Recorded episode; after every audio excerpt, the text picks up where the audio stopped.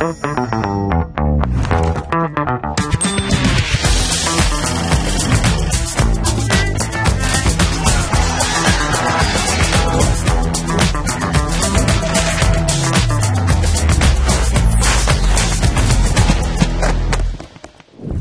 Мы говорим, что игра развивает, но на самом деле не любая игра развивает. Дети через игру постигают, в общем, взрослый мир, отношения, которые присущи взрослому миру. Конечно, им интересно, что делает папа, когда вот он уходит на целый день. Но детям интересно, что делают взрослые. Для ребенка-дошкольника такие работы – это вообще самое интересное, что и самое крутое, что есть на свете.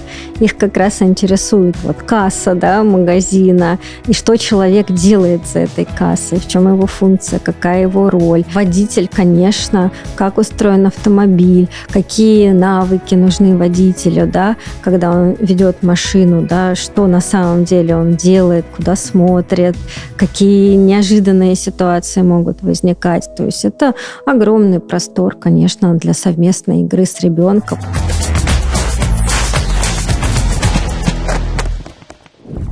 Приветствую, друзья! Это подкаст «Осознанное родительство. Отцы и дети». Он создан компанией «Магнит» совместно с психологами Московского государственного университета и Психологического института Российской академии образования в рамках проекта «За пределами работы». Давайте обсуждать актуальные для нас темы, так чтобы дома было все в порядке. Я Алексей Чагадаев, папа двоих детей, председатель Совета отцов Москвы. Сегодня мы посвящаем разговор играм, которые создают нашим детям, ну и нам, повод для развития. И сегодня у нас в гостях семейный психолог, младший научный сотрудник кафедры психологии, образования и педагогики, факультета психологии МГУ Вера Леонидовна Сухих. Вера, здравствуйте. Здравствуйте, Алексей. Вера, ну раз мы так начинаем про игры, игрушки, скажите, что это для нас сейчас в нашем современном мире? Ну, я полагаю тоже, что и было всегда. Игра существовала всегда, с незапамятных времен.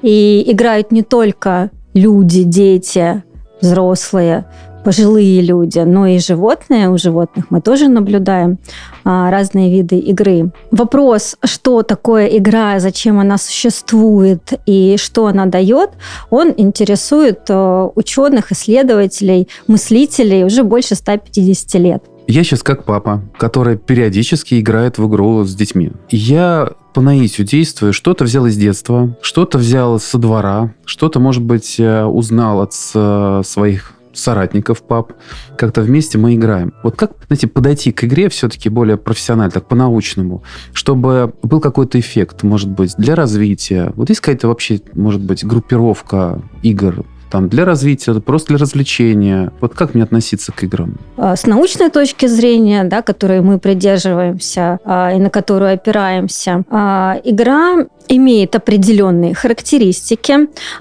Зрелая и развитая игра, которая развива... действительно обладает максимальным развивающим потенциалом для ребенка, тоже имеет свои характеристики.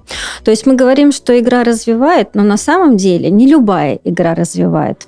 То есть действительно нам нужно создавать определенные условия да, и наблюдать за игрой ребенка и помогать ему иногда даже в этой игре для того, чтобы а, в ней могло произойти это развитие. Угу. А можно привести пример, вот что значит игра, вот какие характеристики угу. игра, которая развивает, или просто времяпрепровождение? Классик отечественной психологии Лев Семенович Выгодский э, говорил о том, что игровая деятельность – это та деятельность, в которой мы наблюдаем роли, правила и, самое главное, воображаемую ситуацию. То есть воображаемая ситуация – это тот критерий, который ну, вот, отличает игру от других видов деятельности, специфический критерий. Понимаете, что такое воображаемая ситуация? Да? Это игровой мир, который ребенок или группа детей придумывают себе. В этом игровом мире у них есть э, сюжет, развивается какая-то история, они принимают на себя роли, и они начинают действовать э, в соответствии с правилами, присущими э, этой роли и этому сюжету. Да? Они могут даже друг друга поправлять. Учитель так не разговаривает, говорят дети. Так не бывает. Да?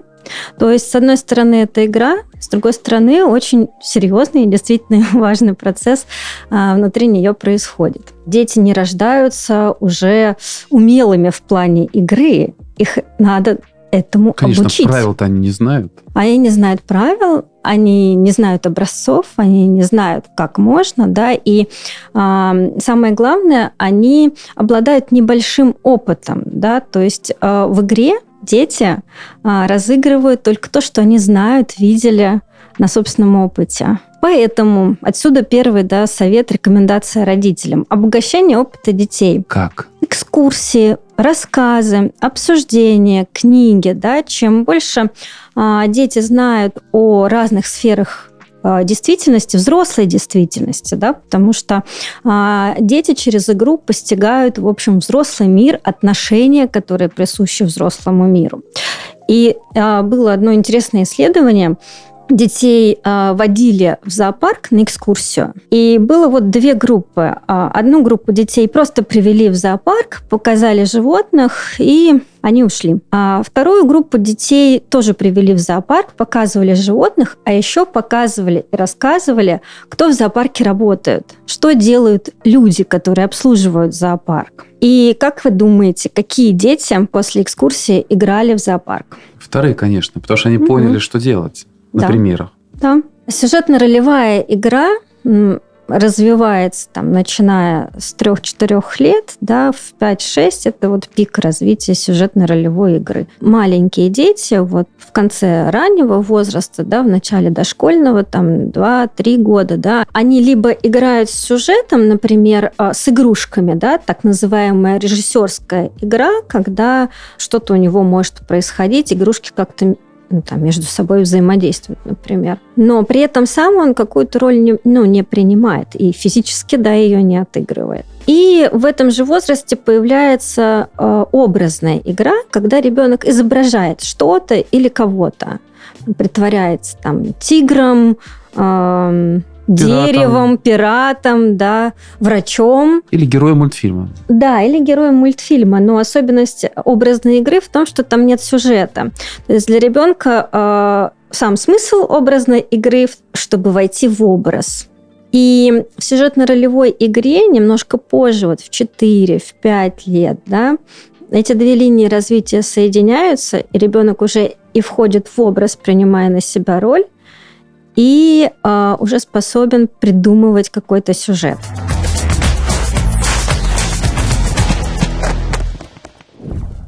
Затронули игрушки. Э, мы сейчас видим ассортимент невероятного количества. Мы даже видим скандалы по поводу игрушек, вот что можно давать, что нельзя детям давать. Что, вот, Вера, вы могли бы порекомендовать нам, как родителям и отцам в частности, как отличить хорошую игрушку от плохой и какие последствия могут быть, если что-то не так с этой игрушкой? Ну, есть э, несколько критериев, на которые можно ориентироваться при выборе игрушек. Первый критерий – это ну, такая возрастная доступность, что ли, да, игрушки ребенку. Например, вот нашумевшие куклы Monster High, да, они несут в себе такие культурные ценности и смыслы, которые детям дошкольного возраста непонятно еще, да, и тогда мы наблюдали, что дети играют с этими куклами, ну, как с обычными пупсами, да, в дочке матери. Но тут точно вот можно учитывать вот этот вот культурный подтекст, да, культурное наполнение, которое э, транслируется через игрушку. И для дошкольного возраста, конечно, желательно, чтобы его там ну, было немного, да, и оно было доступно ребенку для понимания. Второй момент – это условная реалистичность. Одно время тоже была мода на гиперреалистичные игрушки, которые были совершенно похожи на младенца. Не только внешне, да, Они еще умели но и по функционалу. Писать. писать, да, а, плакать там. Они даже на ощупь, да, там материал имитировал кожу. Такая игрушка обладает автодидактичностью. То есть она задает уже определенные способы взаимодействия с ней. Если игрушка пьет, писает да, и плачет, то, в принципе, ребенку ну, очень быстро понятно, и он начинает ориентироваться на эти функции. Э, поить ее, менять подгузник, да, и там покачать, чтобы она не плакала. Это не очень хорошая игрушка, потому что хорошая игрушка – это та, которая позволяет э, много действий придумать с собой.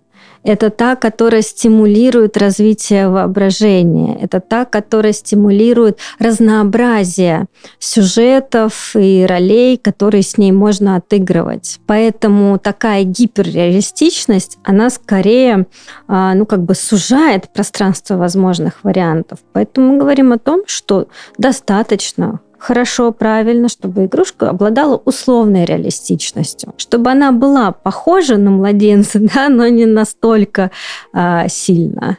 И еще один а, важный критерий – это, наверное, детализация и атрибуты.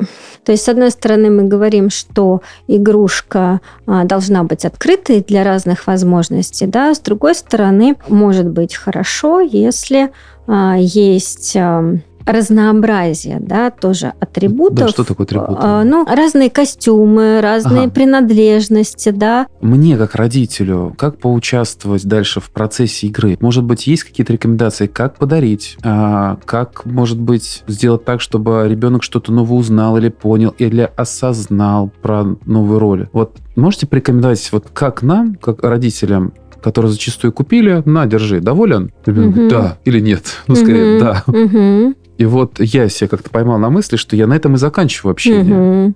Исследования показывают, например, в отношении вот этих новых смарт-игрушек, да, которые обладают э, там образовательным контентом, разными звуковыми эффектами. Исследования показывают, что, э, в принципе, если нет рядом человека взрослого, да, который специально обратит внимание ребенка на смысл этих эффектов и на образовательный контент, то дети очень быстро теряют э, интерес к этим эффектам и в лучшем случае используют игрушку как любую другую традиционную традиционную игрушку без эффектов. Если эта игрушка позволяет включить как раз вот в режиссерскую, в сюжетно-ролевую э, игру себя, да, то ребенок продолжит с ней играть. Если э, ее возможности ограничиваются только вот нажатием да, кнопок и прослушиванием э, там какого-то контента образовательного, песенок или загадок, то без специальных усилий со стороны взрослого, ну, ну, ну дети послушают пару раз, и все, скорее всего, игрушка будет заброшена. По отношению к другим игрушкам то же самое. Да? Игрушка сама по себе ничего сделать не может. Это только средство средства, которые можно конечно. использовать для решения каких-то задач. Да? Соответственно, а, если вы хотите, чтобы а, игрушка послужила да, а, в игре, и ребенок там действительно включился, заинтересовался да, возможностями этой игрушки, ну да, как минимум вместе ее рассмотреть как минимум вместе там Давайте обсудить например. идеи, да, поиграть вместе, используя эту игрушку. А, вот давайте поразмышляем. Допустим, как совместить полезное, мне как папе это очень интересно, с игрой. Предложить э, воображаемую ситуацию. И самый идеальный вариант, если э, идея исходит от ребенка а вы ее подхватываете и соображаете по ходу, как туда включить педагогические задачи, воспитательные задачи, да, которые вы хотите решить неотъемлемый атрибут игры – это удовольствие от процесса и, и ориентация на процесс, а не на результат. Поэтому излишнее увлечение какими-то образовательными да, задачами и полезностями а, может иметь обратный эффект и убивать, в общем, игру. Дети же не дураки, рано или поздно он раскусит особенно если делать это не слишком а, утонченно и не слишком эмоционально вовлекаясь э, самому. То есть это с одной стороны, понарошку, да, а с другой стороны, чувства и переживания, которые в игре возникают, они реальные. Для ребенка реальные. Они должны быть такими для родителя, да, или отца, матери, другого взрослого, который играет с ребенком.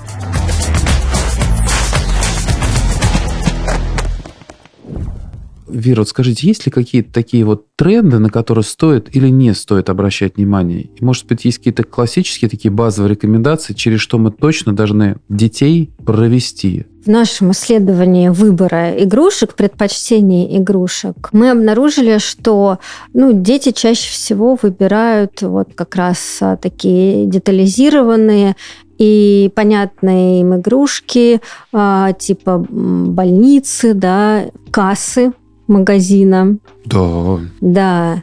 А, то как раз, что относится ко взрослому миру, ко взрослой деятельности, то, что они уже могли встречать а, в своем опыте. А, при этом, например, семью животных или людей дети выбирали реже всего.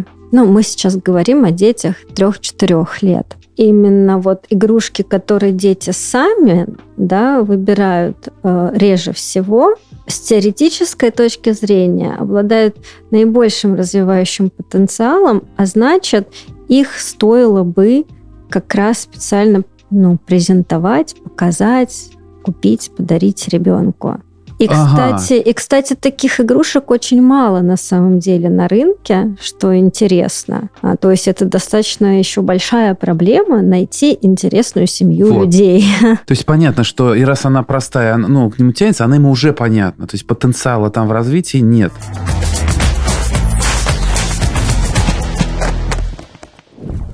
Давайте вот по возрастам, допустим, 3-4 года, такого младшего, ну, 2-4 года.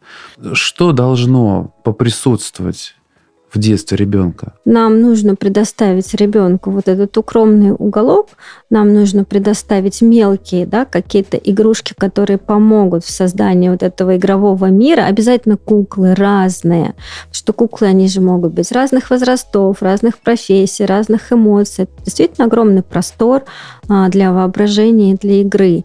Ну и атрибуты какие-то, да, там машинки, домики, деревья, да, и неигровые материалы, которые могут быть всем, чем нужно быть э, в игре.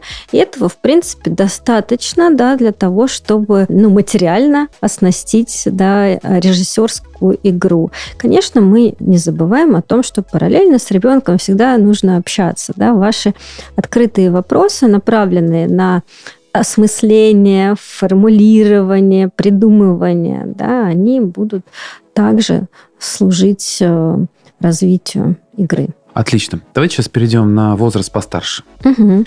Здесь мы говорили вот про режиссерские угу. игры. Сейчас мы говорим про сюжетные игры. И, наверное, уже, если мы затрагиваем возраст начальной школы, там такие же сюжетно-ролевые игры, либо другие бывают какие-то типы игр? Давайте расскажу про сюжетно-ролевую игру, да, потому что это, ну, как бы совершенно особенное явление в жизни дошкольника. Для сюжетно-ролевой игры, в общем, принцип такой же, да, чем менее реалистичными и буквальными будут игрушки и атрибуты для игры, тем лучше. То есть вот можно купить, да, костюм волшебника, там будет классная вот эта вот э, ша шляпа, да, как в фильмах, там будет плащ. Это очень буквально, и ребенок не приложил никаких усилий для того, чтобы, ну, вот этот вот игровой, да, мир создать. А в этом возрасте уже очень важна подготовка к игре. То есть, если он сам мастерит себе костюм, сам там с какого-нибудь отреза ткани крутит себе этот плащ, да, из фольги там э, крутит себе э, волшебную палочку, это уже совсем другой уровень погружения в роль и в игру, в воображаемую ситуацию. Поэтому, опять же, бросовый этот сундук, да, с бросовыми всякими э, материалами открытыми, он нас сопровождает на протяжении там всего дошкольного и даже, может быть, младшего школьного возраста. Дальше для сюжетно-ролевой игры нужно время. А для того, чтобы эта игра началась и развернулась, а, нужно как минимум 20 минут. То есть 20 минут ребенок просто как бы ходит из стороны в сторону, что-нибудь берет, да. Ну, то есть это процесс, который не запускается по щелчку пальца, да, если ребенок предоставлен сам себе, и у него есть это время, и у него есть эти материалы, рано или поздно вот он начнет придумывать и играть. То Нужна... есть здесь опасность, если мы куда-то его вырываем, мы вырываем из игрового да, процесса. совершенно верно. И поэтому чем плохо вот эта вот загруженность детей, да, а, загруженность расписания, что фактически у них не остается вот этого большого большого куска времени, где бы такая сложная да, игра могла развернуться. Потом сюжетно-ролевая игра может продолжаться несколько дней. Из мебели, да, из всего, что нашел под рукой, вот он построил там себе этот замок, да. Вот у него ушло на это полчаса. И тут пришло время обеда, да, а, приходят там папа или мама и говорят, разбирай, что ты, тут, что ты тут устроил, да, нужны стулья, на чем мы будем сидеть. И все, собственно, игра не успела начаться, он только к ней готовился полчаса. И, конечно, обязательно, да, о чем нужно сказать, когда мы говорим о сюжетно-ролевой игре, это соратники по игре. То есть это уже тот вид игры, в которой а, ну, одному играть довольно сложно.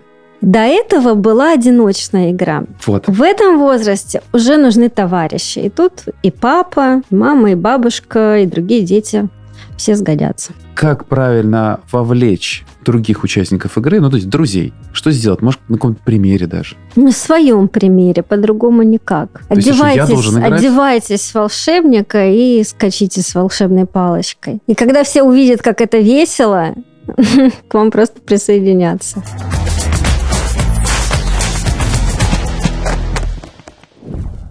Я водитель автотранспорта, я, может быть, работаю охранником. Вот то как раз с чем и сталкиваются наши дети. Мне как-то можно или нужно использовать вот мой опыт в игре? Не будет ли это восприниматься просто обычной работой в глазах ребенка? Ну, для ребенка дошкольника такие работы – это вообще самое интересное, что и самое крутое, что есть на свете. Их как раз интересует вот касса, да, магазина, и что человек делает за этой кассой, в чем его функция, какая его роль. Водитель, конечно, как устроен автомобиль, какие навыки нужны водителю, да, когда он ведет машину, да, что на самом деле он делает, куда смотрит, какие неожиданные ситуации могут могут возникать. То есть это огромный простор, конечно, для совместной игры с ребенком. Очень здорово, если там а, получится взять ребенка на работу, как-то показать ему, как это в реальности все происходит, объяснить, опять же, вот показать, какие там еще люди вокруг есть, да, и что водитель это там не просто водитель, да, он везет там продукты, да, в магазин, где ребенок потом приходит с мамой, да, и вот они с полки их берут, а как они там оказались, там вот этот долгий путь, папа там участвует в этом, он выполняет очень а, важную свою а, роль. И, ну, вот после экскурсии как раз а, может получиться очень классная, интересная совместная игра. А детям интересно все, что делают взрослые, особенно родители. Им очень важно чувствовать свою причастность а, к их жизни. Конечно, им интересно, что делает папа, когда вот он уходит на целый день. А если здесь школьный возраст? Там все-таки это уже серьезные разговоры или еще можно как-то играть? Ну, младший школьный возраст э, считается возрастом игр с правилами, да, вот разные там настольные, подвижные игры с правилами, а, тоже очень как бы важный а, вид игры и такой следующий этап в развитии как раз сюжетно-ролевой игры. Если сюжетно-ролевой игры правила, они как бы более так между строк присутствуют, присутствуют, да, они заданы сюжетом и ролью, но они ну, как бы не прописаны, да, то э, ну вот игровые действия шире всегда, чем эти правила то в играх с правилами правила уже определены четко, да, и они определяют ход игры и игровые действия. Это следующий этап э, развития, и это тоже очень э, хорошие игры, которые работают на детское развития. И, собственно, ну, сейчас рынок да, там, современный а, вот этих настольных игр, он такие широкие возможности предоставляет. И для, для любого возраста, а, в общем, можно найти интересную игру, которая ну, семью объединит да, там, на вечер и действительно вовлечет и родителей, и детей. Вера, я сейчас вопросы от себя задам, как папа, у которого ребенок как раз младший школьный возраст, и, видимо, мы хорошо играли в сюжетные игры, потому что ребенок у меня сейчас как раз игры с правилами не очень признает, mm-hmm. особенно когда не получается выигрывать. Mm-hmm. Добавляет свое, придумывает что-то, или говорит, все, я не играю. Как с этим быть? Это же другой уровень игры. Ну, я не думаю, что с этим как-то специально нужно быть. Со временем он э, освоится и с этим видам игр. А, как бы вот это вот деление да, по возрастам, оно все равно условное. Мы понимаем, что и в более позднем возрасте да, ребенок может э, продолжать играть в сюжетно-ролевые игры, и, ну, еще, и еще ему это нужно. Хорошо, но он, видите, он перестраивает, он не хочет просто проигрывать, и поэтому он вроде бы принимает игры с правилами, но вот я же как транслирую на будущую жизнь. Он придет в какую-то организацию, в другой класс. Там будут тоже свои правила, которые надо все равно как-то принять от учителя. А здесь он начинает юлить. Вот что делать? Ну, это надо э, разговаривать с ребенком, да, разбираться, что такого страшного в том, чтобы проиграть, как он это себе представляет, как он это переживает, что он об этом фантазирует. Хороший способ да. разговаривать с ребенком это просто задавать вопросы и слушать открытые вопросы, что, как, да, и они должны быть направлены на то, чтобы вы поняли, как это внутри ребенка устроено, как это в его внутреннем мире выглядит. Не в вашем, да, а вот именно в его.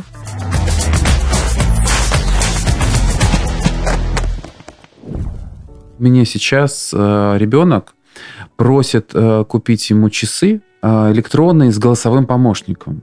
Я, например, считаю, что это перебор, это уже игры, да, вот все-таки есть предметы, которые атрибуты жизни, больше для связи, для безопасности, угу. а не для отвлечений. Что все-таки это такое? Это предмет для игр или серьезно? У меня ощущение, что это все-таки это желание учеников вот быть как-то похожими друг на друга, и поэтому они просят подобные вещи. И это совсем не для игр. Или я ошибаюсь? Ну, отчасти вы правы. Конечно, они смотрят друг на друга. Конечно, дети подвержены моде и трендам. А с другой стороны, это, опять же, средство так же, как игрушка, да, это средство. Если вы хотите, чтобы это было развивающее средство, если вы хотите, чтобы это использовалось в игре, это может быть так. Нужно только придумать и показать ребенку, как это может быть использовано. Например, есть э, такой подход к дошкольному образованию, реджио педагогика.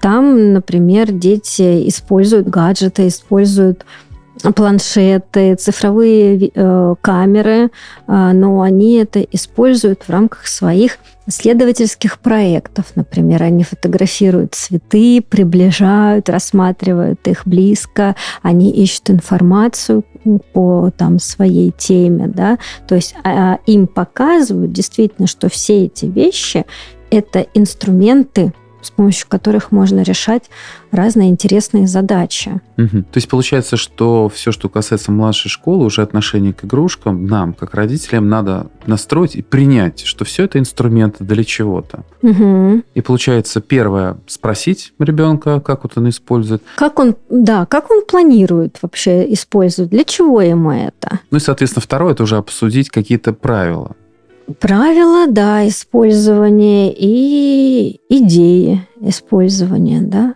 Ребенок же действительно может не знать и не понимать, какое сокровище, да, у него э, в кармане, доступ к информации, как использовать эту информацию.